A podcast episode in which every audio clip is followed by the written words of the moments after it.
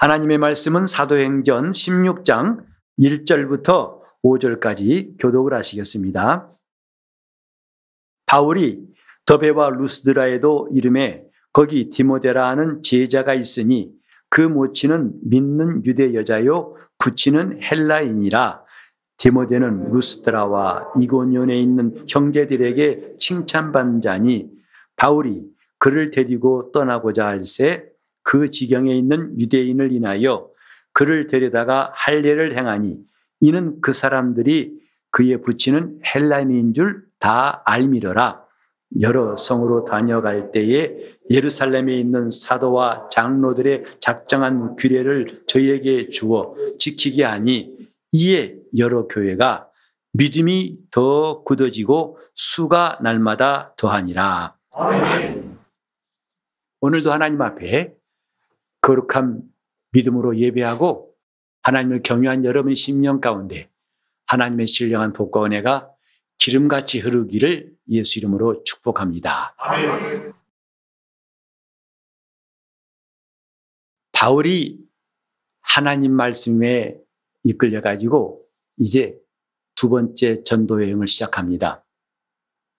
여기서 우리는 눈에 띄는 장면을 찾게 되는데 디모데라는 제자 나중에 바울은 그를 얼마나 아끼든지 내 사랑하는 아들이라고 해서 귀한 동역자로 쓰임 받은 디모데를 만나는 장면입니다.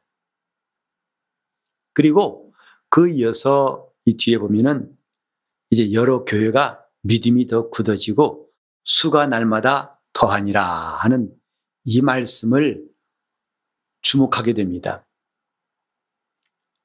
명절 연휴가 이제 반을 지나고 있고 많은 사람들이 고향을 찾고 또 많은 여행들을 하게 됩니다. 어느새 이것이 우리 풍습, 문화가 돼가지고 이제는 점점 많은 사람들이 이런 명절을 지나게 되는데 그러면서 기독교인으로서 여러분도 함께 느끼시겠지만 성도들이 이럴 때 믿음을 잘 지켰으면 하는 간절한 마음, 세상의 문화와 명절에 휩쓸리지 않고 우리가 좀 더 마음을 가다듬고 믿음을 잘 지켰으면 하는 마음이 간절한 때입니다. 사실 우리 기독교인에게도 명절이 있지요.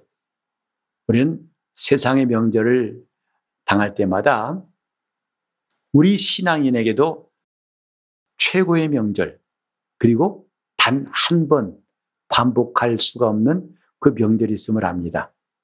그건 다름 아니라 우리 주 예수께서 공중에 재림하실 때, 공중에서 어린 양의 혼인 잔치하 있는 그 최대의 명절, 그때 명절은 감히 이 땅의 그 어느 나라의 명절과 비교할 수가 없을 것입니다.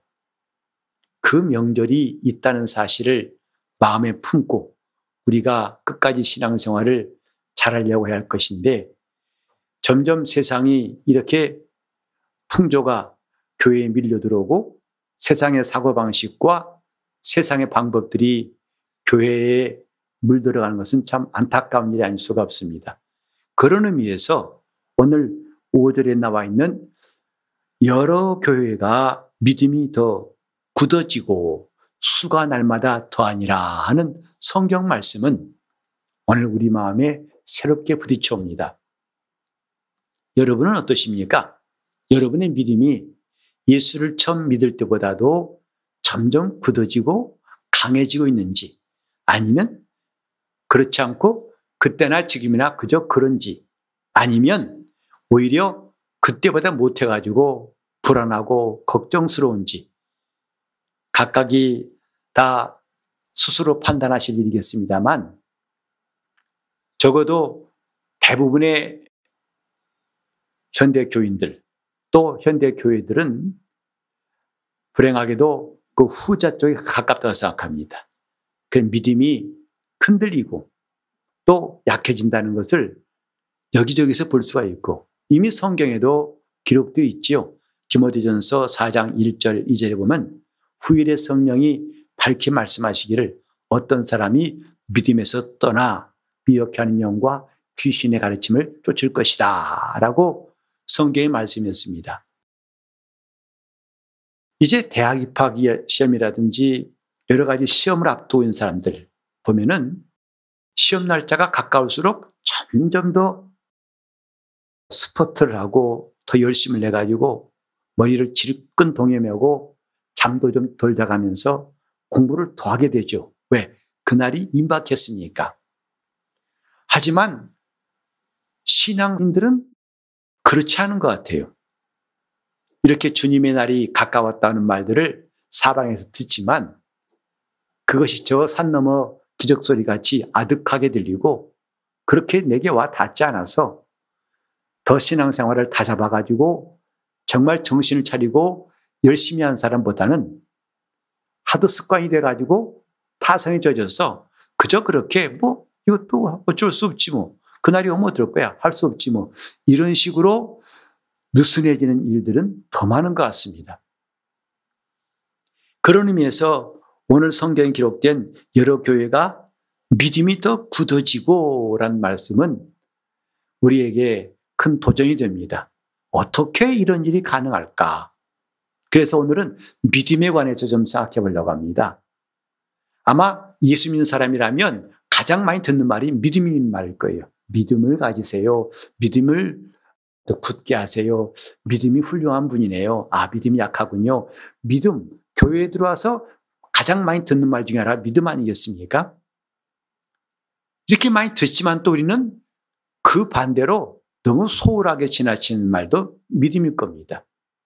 그래서 어떤 사람은 그걸 깨닫고 믿음을 위해서 기도해달라고 부탁도 하고 또 믿음을 위해서 부지런히 노력하신 분들도 없지 않아 있습니다. 그래서 오늘은 이 믿음과 그 믿음이 굳어지는 길에 대해서 함께 좀 상고해 보려고 하는데 먼저 믿음이란 성경에서 우리에게 명령하시는 언어, 믿으라는 하나님의 명령이 있습니다. 주 예수를 믿으라. 그리하면 너와 네 집이 구원을 얻으리라. 믿음이 얼마나 중요한지 성경은 믿음과 구원을 연결시키고 있어요. 정말, 정말 중요한 게 뭐냐? 믿음이다라고 생각하는데 여러분도 한때는 그렇게 여겼다가 혹시 이제는 그렇지 않은 분도 있지 않을까요? 믿음이 정말 중요하다면 그 믿음을 위해서 내가 무엇을 아끼겠고 무엇을 사용하겠습니까? 믿음이 최고다 한다면 믿음과 바꿀 것이 아무것도 없을 겁니다. 사람들은 이렇게 믿음에 대해서 뭐 중요하다고, 음, 그건 필요하다고 정도는 말할 수 있지만 성경이 말하는 어조는 참 단호합니다. 믿음이 얼마나 중요한 거 아니? 믿음은 멸망치 않는다고 했어요. 믿음이 없으면 멸망한다는 거예요. 이제 사업을 하다가 사업이 안 돼가지고 부도난 사람도 있죠. 그래서 낙심하고 그 고통의 세월을 지난 다음에 마침내 그 실패를 극복하고 성공하신 분도 있어요. 공부하다가 실패해가지고 재수하고 삼수할 수도 있어요. 그러나 그런 실패는 얼마든지 복구할 수 있고 만회할 수 있는 것입니다만은 믿음이 없어 실패하는 것은 대안이 없습니다. 다른 방법이 없고 다른 기회가 없어요. 예수님 말씀하셨지요. 하나님이 세상을 이처럼 사랑하사 독생자를 주셨는데 누구든지 저를 믿는 자마다 멸망치 않고 영생을 얻게 하려 하심이라. 다시 주님께서 요한복음 5장 24절에 말씀하기를 내가 진실로 진실로 내게 이르노니 누구든지 내 말을 듣고 나 보내신 이를 믿는 자는 영생을 얻었나니 사망에서 생명으로 옮겼느니라고 말씀했어요. 도대체 믿음이 얼마나 대단하길래 사망에서 생명으로 옮길 수 있고 멸망치 않고 영생을 얻을 수 있는 것일까? 워낙 믿음이란 말을 또 은혜란 말을 많이 쓰다 보니까 값싼 은혜 또 별것도 아닌 믿음처럼 여기는 일이 우리 주위에는 없지 않아 있는 것 같습니다. 그러나 실상은 믿음이 중요합니다.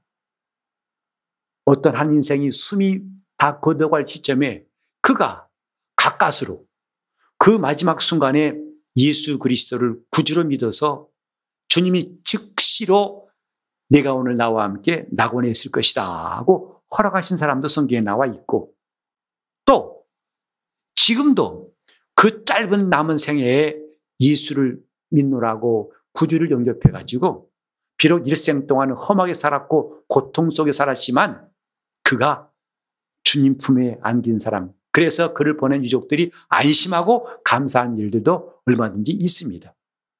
믿음 정말 중요한 겁니다.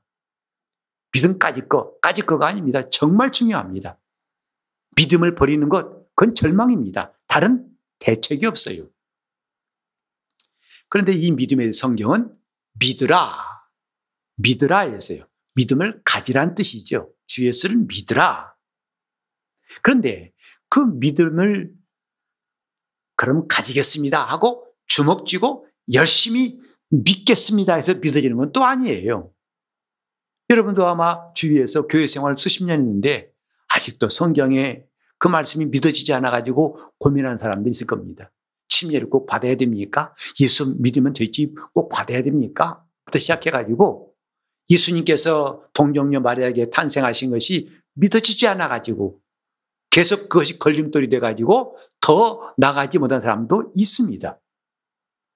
내가 노력해도 되는 건 아니에요. 믿으라 해서 믿지만 성경에 주 예수를 믿으라 했지만 이것뿐만 아니라 성경에 또 한 가지 가르침이 있어요. 그 뭐냐면 그 믿음은 믿음인데 마가복음 11장 22절에 보니까 하나님의 믿음을 가지라 하고 되어 있어요. 즉, 내 열심과 내 방법으로 가진 믿음이 아니라 하나님의 믿음이라는 거예요. 이건 하나님이 주신 믿음이라는 뜻이잖아요. 그러다 보니까 두, 가, 두 번째로 중요한 게 뭐냐면 믿음은 내 노력, 내가 가지려고만 다 되는 게 아니라 하나님이 주시는 선물이다 이 말이죠. 고린도전서 12장 8절에 보면 성령의 은사라고 나와 있어요. 곧 각 사람에게 믿는 자에게 성령의 나타남을 주신다. 우리가 예수를 잘 믿어야 할 이유가 뭐냐면 예수를 잘 믿으면 성령의 나타남을 주신다고 성경은 약속했어요.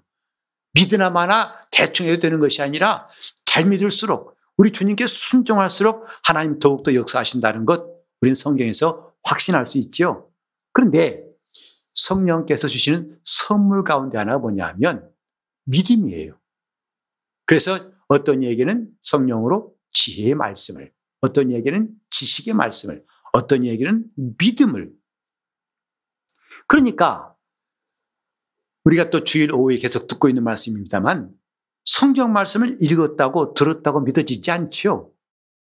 아까도 말씀드렸듯이 예수님이 십자가에 달려서 어떤 한 사람의 죄를 담당했다면 그나마 이해할 텐데 그 당시 사람 전부 다가 아니라 오늘날 우리까지 전부 다 주님이 죄를 담당하셨다. 그래서 십자가에 죽으신 것은 나를 위해 죽으신 것이다.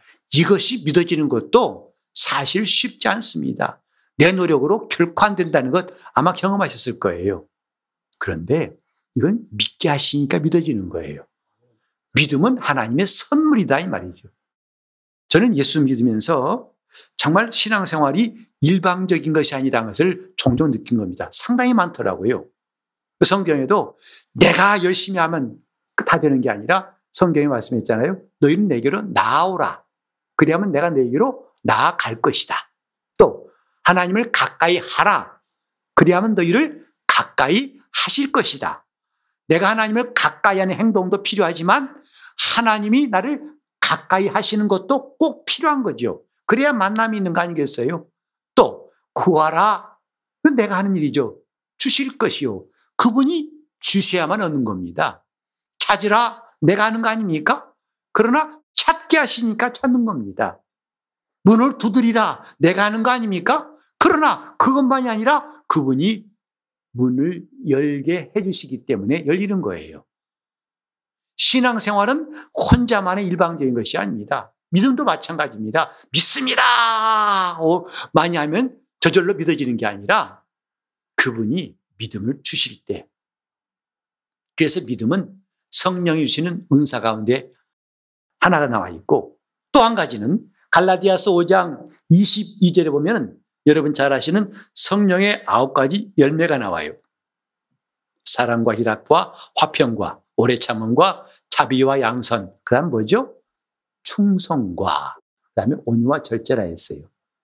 여기에 충성이란 말과 믿음이란 말과 헬라어가 똑같은 단어예요. 다시 말해서 이 충성이라는 것 자체가 믿음이에요. 영어로 하면 faithful이라 해서 믿음직스러운, 성실한, 충성스러운 이 뜻입니다. 하나님께 대해 충성스러운 게 믿음이죠. 그러니까 믿음 자체가 나 혼자만의 일방적인 노력의 소산물이 아니라 하나님이 주신 믿음. 그래서 하나님의 믿음을 가지라 하고 예수님 말씀하신 거예요. 데살로니까 후서 3장 2절에 보면 참 놀라운 말씀이 있습니다. 그건 사도 바울이 그 교인들에게 기도를 부탁한 거예요. 우리를 위해서 이걸 기도해 달라 할 때 뭐냐면 우리를 전도하고 역사하는 그들을 무리하고 악한 자에게서 건지시옵소서라고 기도를 부탁했어요.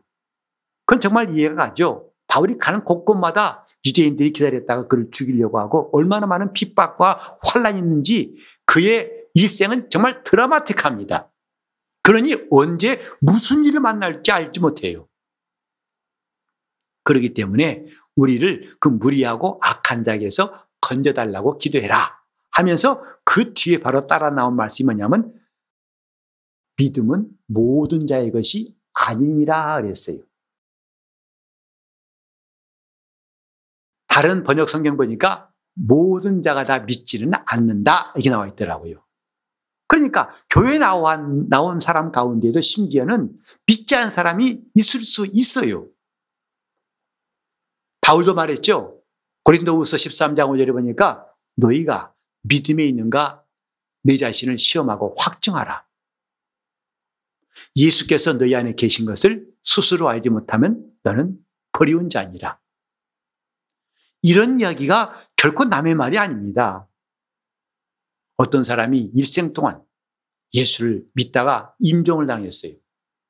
근데 그 주위에 믿는 자녀들이 둘러 앉아 있는데 그러는 거죠. 당황한 겁니다. 나 곧 죽을 것 같은데 어떡하니 나 두려워 죽겠다. 나 정말 구원받을 수 있는 거니? 이걸 보는 순간에 자녀들이 황당한 거죠. 아니 아버지 그렇게 일생 동안 예수 믿었는데 그렇게 당신을 믿는다고 했으면서 이 순간에 정말 중요한 순간에 자손들에게 오히려 와 드디어 천국 문이 열리고 천사들이 나를 데리러 오는구나. 주님이 나를 부르시는 게 들린다. 야, 내가 참 믿기를 잘했다. 너희도 믿음 잘 지킨 다음에 저 천국문에서 만나자. 아, 이렇게 하고 떠나야 될 텐데 오히려 당황해가지고 야 아무 소용 없구나. 나 두려워 죽겠다. 나 좀 안 죽으면 안 되냐? 좀 유명한 의사 불러와라. 한다면 뭐가 되겠냐고요. 믿음이라는 것은 그냥 한순간의 감정이 아닙니다. 내 의지가 아닙니다. 내가 하나님께 순종하여 믿기도 해야겠지만 그걸 믿게 하신 분이 계셔서 그 믿음이 없는 사람들은 도무지 인정할 수 없고 받아들일 수 없는 것도 받아들여져요. 내 죄 사함 받은 게 받아들여지고 주님이 나를 사랑하신다는 게 믿어지고 하나님은 나의 아버지라는 게 믿어지지 않습니까? 이게 지금 교회 오래 다녔기 때문에만 아닙니다. 시간이 해결하는 문제가 아니라 하나님이 역사하시는 문제라는 말입니다. 그래서 이런 믿음이 모든 사람의 것이 아니니라. 어떤 사람은 예수를 예수 이름 빙자해가지고 거짓말도 하고 남에게 사기치기도 합니다. 3개월 만에 목사들이 나타나가지고, 아, 저 목사입니다 하면서 어떻게 된지 모르겠지만, 그 다음에 나중에 듣자니까 정말 신나는 말 많이 들었어요. 차라리 저 안수 받지나 말지. 지금 이런 문제가 이미 성경에 나와 있잖아요. 믿음은 모든 사람들의 것이 아님이니라. 그래서 내가 예수를 믿게 된 게 얼마나 감사한지, 이 성경 말씀이 믿어지는 게 얼마나 감사한지, 그게 지금 우리 믿음이라는 것의 본질을 말하는 것인데, 근데 이 믿음이 마치 돌이나 나무처럼 딱 굳어 가만히 고정되어 있는 게 아니고 믿음이 강해지기도 하고 약해지기도 합니다. 이 본문 말씀에 믿음이 더 굳어지고 라는 말씀을 다른 성경에 보니까 믿음이 더 강해지고 했어요. 그러니까 믿음은 고체와 같이 딱딱한 게 아니라 강해지기도 하고 약해지기도 하고 자라기도 하고 믿음이 떨어지기도 하고 심지어는 믿음에서 떠나기도 하고 마치 생물체와 같다는 것이다 이 말이죠. 믿음은 살아 움직이는 거예요. 그러면 소원이 뭐냐면 이 믿음이 더 굳어진다면 얼마나 좋을까? 더 단단해진다면 더 견고하다면 얼마나 좋을까? 그래서 이제는 웬만한 시험 같은 것은 끄떡지도 않고 아무리 환란과 풍파가 몰아친다 할지라도 거침없이 주님께 나갈 수 있다면 얼마나 좋을까? 저나 여러분 다 공감하실 거예요. 우리는 그런 사람이 쉽지 않습니까? 좀 짜증난다고, 힘들다고, 어렵다고, 바쁘다고. 우리는 내가 믿음으로 살아왔던 일들이 하나, 둘씩 접게 되고, 내려놓게 되고, 그만두는 일이 결코 드문 일이 아니지 않습니까? 믿음이 더 굳어지니라. 하나님 앞에서 우리는 점점 믿음이 더 굳어지는 역사가 꼭 있길 바랍니다. 그게 얼마나 중요한지요. 여러분, 이 땅에 오셔가지고 이 땅은 다 아니야 떠날 터인데 가장 귀한 것, 뭘 갖고 가시겠습니까? 사실 내가 얻어봤자, 벌어봤자, 손에 쥐어봤자 다 놓고 갈 수밖에 없는 것. 문제 아니습니까? 어떤 사람은 그래요. 그래도 자식이나 잘 남기고 가야 되죠. 물론 중요합니다. 그들이 나중에 훌륭한 그리스도인이 되고 하나님께 쓰임받은 사람 되어서 주님을 기쁘시 한다면 정말 귀한 거죠. 잘한 거죠. 하지만 그 자식도 사실은 내가 남기고 갈 때 첫 번째로 중요한 것은 아닙니다. 이 땅에 와서 이 땅을 떠날 때 내가 가지고 갈 수 있는 것. 믿음이에요. 그것만큼 성공한 작품은 없습니다. 믿음만큼 내가 이 땅을 떠날 때 만족스럽고 안심하고 감사할 수 있는 일생의 결과물이 또 있을까요? 그 믿음이 있으니까 천국문이 열리고 그 믿음으로 살아온 날들이 결코 부끄럽지 않고 후회가 안 되고 그 믿음으로 행한 일이 이 다음에 주 앞에 섰을 때에 주님이 칭찬하시고 기뻐하시고 세상에 저 하늘의 천사들도 부러워하는 그날에 상 받는 자리가 믿음 때문에 됐다는 게 얼마나 감사합니까? 그러니 뭐니 뭐니 해도 뭐니 돈이 아니고 믿음입니다. 뭐니 뭐니 해도 믿음입니다.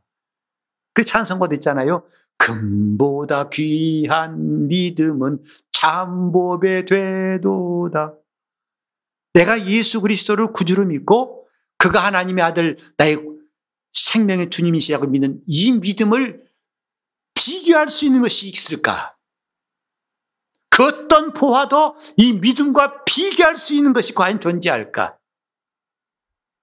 나 같은 죄인을 살리셔서 하나님이 자녀로 삼으시되 그 다음에도 끝없이 죄짓고 타락하고 주님을 실망시키고 주님 앞에 마음을 상하게 해드렸을지라도 그가 돌아오기를 바라시고 오래 참으시고 또 노하기를 더디하시고 우리 죄를 사하기를 즐겨하시는 그분의 인자하심까지 함께 있으니 세상에 이렇게 그분의 인자하심을 얻을 수 있는 믿음이 얼마나 중요한가.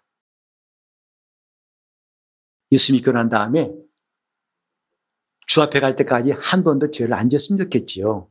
하지만 그건 누구도 가능하지 않습니다. 여러분뿐만 아니라 여기 있는 저도 마찬가지입니다. 날마다 허물과 죄 속에서 정말 질퍽거리는 삶을 살아온 것. 이제 승리하고 다른 박질한 날보다는 쓰러지고 넘어진 날이 더 많았던 것이 우리 삶 아니겠습니까? 그때 하나님의 인자하심, 그가 우리를 불쌍히 여기신 것이 있었기 때문에 여기까지 온 줄 압니다. 오래 참으셨고 노하기를 더디하셨기 때문에 우리가 오늘날도 하나님 앞에 나와 예배하고 그분께 회개할 수 있는 기회가 가능했지 않습니까? 저 노하기를 더디한다는 말이 참 히브리 말에는 특별한 뜻이 있더라고요. 그래서 여러분 피노키오란 만화 영화 아시죠? 그것은 어, 바로 그가 참말한지 거짓말한지는 금방 코를 보면 안다는 거 아니겠어요? 거짓말하면 코가 자기가 모르게 쑥쑥 커나간다. 근데 시브리어로 노하기를 더디한다는 말은 코가 길다는 뜻이에요. 하나님은 노하기를 더디하신 분이다. 곧 코가 길다는 말은 오랫동안 분을 참다는 거죠. 사람이 화가 나면 심장이 많이 뛰고 열이 나고 열이 얼굴에 어디로 분출되냐면 눈도 아니고 귀도 아니고 코로. 그러면 화가 나면 막 씩씩거리고 콧김이 뜨거워지죠. 근데 코가 짧은 사람은 금방 화를 팍 낼 수 있지만 코가 기니까 화가 나오려면 오랫동안 걸린다는 거예요. 그참 히브리 사람들이 하나님이 노하기를 더디하신다는 표현을 코가 길다 하는 표현이 참 재미나요. 그 하나님이 오래 참으시지 않았다면 우리는 이 시간까지 남아있을 일이 없을 겁니다. 우린 그러죠. 가끔 가다가 화가 나면 주여 그 사람 다리 몽둥이 부러지게 도와주시고 콧구멍 깨지게 도와주고 막 합니다. 아마 그 기도들이 다 있다면 지금 우리 가운데 멀쩡한 사람 하나도 없을 거예요. 하나님의 인자하심. 그게 다 우리가 그분을 믿음으로 얻은 거 아니겠습니까? 우린 지금 하나님 앞에서 내가 예수를 믿는 믿음보다도 더 큰 것이 없다는 사실을 깨달았으면 좋겠어요. 그것이 시작이에요. 무슨 시작? 믿음이 더 굳어지는 시작이에요. 이 믿음이 정말 귀중하구나. 이걸 깨닫는 것부터가. 그래서 이 믿음과 나는 그 무엇과 바꾸지 않을 거야. 나는 이 믿음이 상처라는 것을 결코 용납하지 않을 거야. 이 믿음을 누가 뺏으려는 거 결단코 용서치 않을 거야. 나는 그래 내 믿음을 지킬 거야. 하는 믿음이 얼마나 소중한 줄을 깨닫는 것이 믿음이 더 굳어지는 첫 단계예요. 이걸 가치를 물으면 믿음이 견고해지고 강해진다는 것은 상상할 수가 없는 거죠. 참 귀한 믿음. 예수님 앞에 나와서 우리는 그 믿음 주신 걸 감사하고 감사해야 됩니다. 참 귀한 믿음. 금보다 귀한 믿음. 금보다 귀한 믿음. 그 무엇과 바꿀 수 없는 믿음. 난 그 믿음 때문에 죄사함 받았고 그 믿음 때문에 내 기도가 상달되고 그 믿음 때문에 기도가 응답되고 그 믿음 때문에 내가 죄와 허물 가운데 있을지라도 다 용서받게 하시고 그 믿음 때문에 내가 마침내 그 은혜로 하늘에 갈 수 있다는 거예요. 그래서 우리 영적 생활의 엔진 같은 것이 바로 믿음이에요. 내 신앙 생활을 힘차게 몰고 나갈 수 있는 엔진이 뭐냐? 믿음입니다. 그 엔진이 시원찮으니까 가다가 시들시들해서 주저앉는 것이고 엔진이 망가지니까 아예 못 가는 거 아니겠습니까? 자, 그러면 이 믿음이 더 굳어지기 위해서 할 수 있는 일이 뭐냐? 그렇게 믿음이 중요한 줄 알았다면 이제 그분을 찾는 겁니다. 그분을 찾을수록 우리 믿음은 굳어져요. 견고해지는 겁니다. 그분을 찾고 찾을수록 아모스 5장 4절부터 8절에 보니까 참 놀라운 말씀이 있어요. 그 말씀 보니까 하나님을 찾으라고 했더라고요. 근데 그 다음에 뭐냐면, 그러면 살리라. 하나님 찾으면 기쁘다, 즐겁다, 만족스럽다, 괜찮다 정도가 아니라 뭐예요? 살리라예요. 하나님을 찾으면 살리라. 4절에도 나와 있고, 그 다음에 바로 6절에도 한 번 더 나와 있어요. 하나님을 찾으라. 그러면 살리라. 우리가 하나님이 예배 시간에 예배자를 찾으시는 건 알았지만, 이렇게 적극적으로 우리가 하나님을 찾으라고 하신 말씀도 성경에 많이 나와 있더라고요. 그래서 아모스 5장 6절에도 다시 하나님께서 말씀하시기를 하나님을 찾으라. 그리하면 살리라 했어요. 다음에 또 8절에도 말씀하시기를 묘성과 삼성을 만드시며 사망의 그늘로 아침이 되게 하시며 백주로 어두운 밤이 되게 하시며 바닷물을 불러 지면에 쏟으시는 자를 찾으라. 그분이 누구시겠어요? 하나님이시지 않습니까? 그분을 찾으라. 그 이름이 여호와시니라고 말씀했습니다. 믿음이 강해지는 방법 다른 거 없습니다. 그분을 찾는 겁니다. 그분을 찾을수록 우리가 하나님 앞에 나가서 그분을 만날수록 내 믿음은 점점 나중에는 그 무엇도 흔들 수 없는 담대한 믿음이 되는 것인데 그분을 찾는 방법이 뭐냐? 첫째는 말씀이고 둘째는 기도예요. 우리가 말씀을 듣는 순간 이 순간이 뭔지 아세요? 고넬료가 그러겠죠? 고넬료가 베드로를 초청한 다음에 그가 말했어요. 우리는 하나님이 당신에게 명하신 모든 것을 듣고자 하여 그 다음 뭐래 언영원이 우리는 다 하나님 앞에 있습니다. 그랬어요. 하나님 말씀을 듣는 시간, 그 말씀을 듣는 시간이야말로 그분 앞에 있는 것, 그분을 찾는 사람들이 그분 앞에 있는 것이 바로 하나님 말씀을 듣는 거예요. 그래서 성경에 보면 그 말씀이 내 입에서 떠나지 않게 하며 그랬죠. 그래서 유대인들은 그 말씀을 눈으로만 읽지 않고 부지런히 소리내어 읽어요. 중얼중얼중얼 묵도한 게 아니라 중얼중얼 계속 읽습니다. 복 있는 사람은 악인의 길을 쫓지 아니하고 죄인의 길에 서지 아니하며 오만한 자의 자리에 앉지 아니하고 주야로 그 율법을 즐거워하여 그 율법을 묵상하는 자라다. 계속 읽습니다.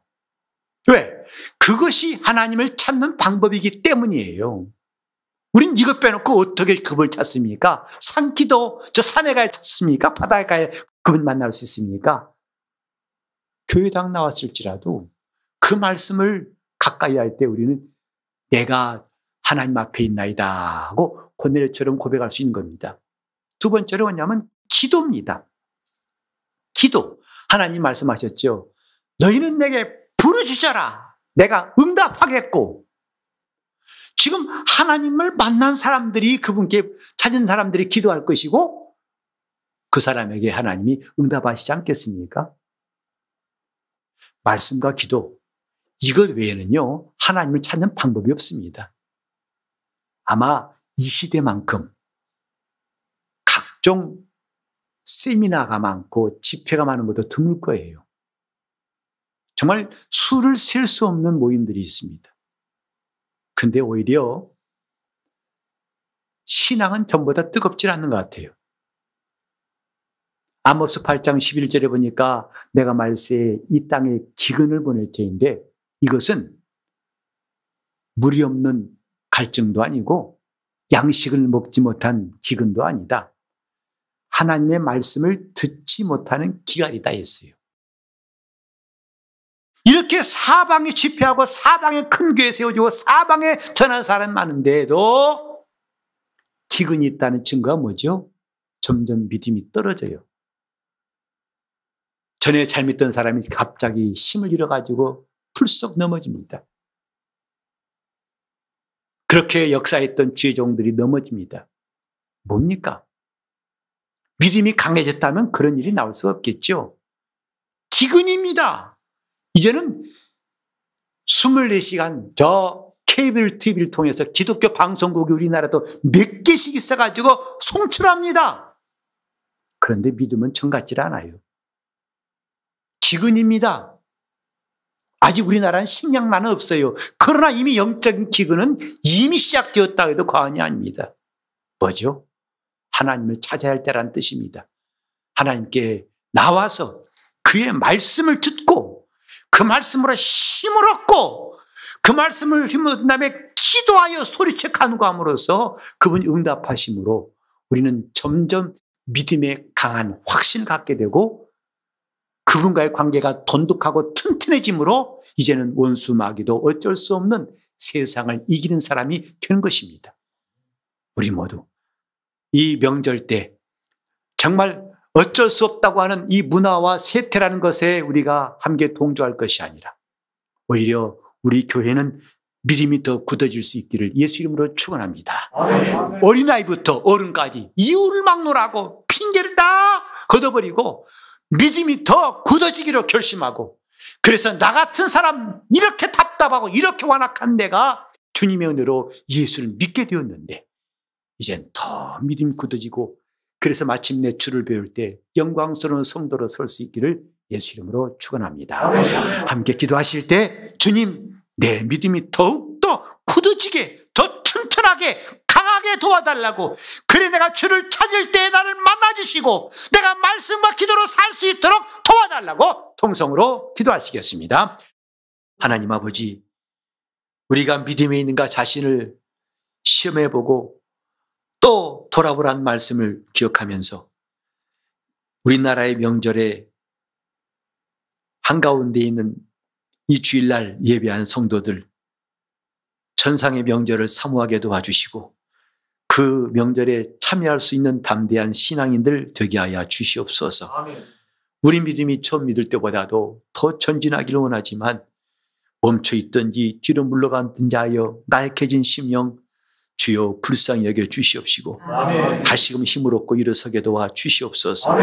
말씀과 기도로 주를 찾고 더욱더 주님과의 사귐이 돈독하게 도와 주셔서 오직 세월은 수십 년 지났을지라도 여전히 하나님의 절차는 똑같아서 말씀과 기도로 사는 우리 영혼 되게 하여 주시옵소서.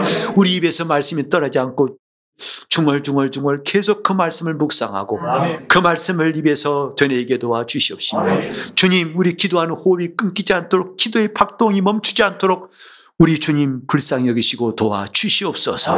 그래서 어린아이부터 어른까지 우리 온 교회가 믿음이 더 굳어지게 도와 주시옵소서. 2000년 전의 초대교회만이 아니라 이 시대에 우리 교회도 이렇게 믿음이 살아 역사하게 도와 주시옵시고 하나님을 섬기는 영적 생활이 더 진실하고 거룩하게 도와 주시고 능력 있게 도와 주시옵시며 이기는 교회가 되게 하여 주시옵소서. 다만 믿고 의지할 뿐이오니 주여 도와 주시옵소서. 예수 이름 받 들어 기도리옵나이다.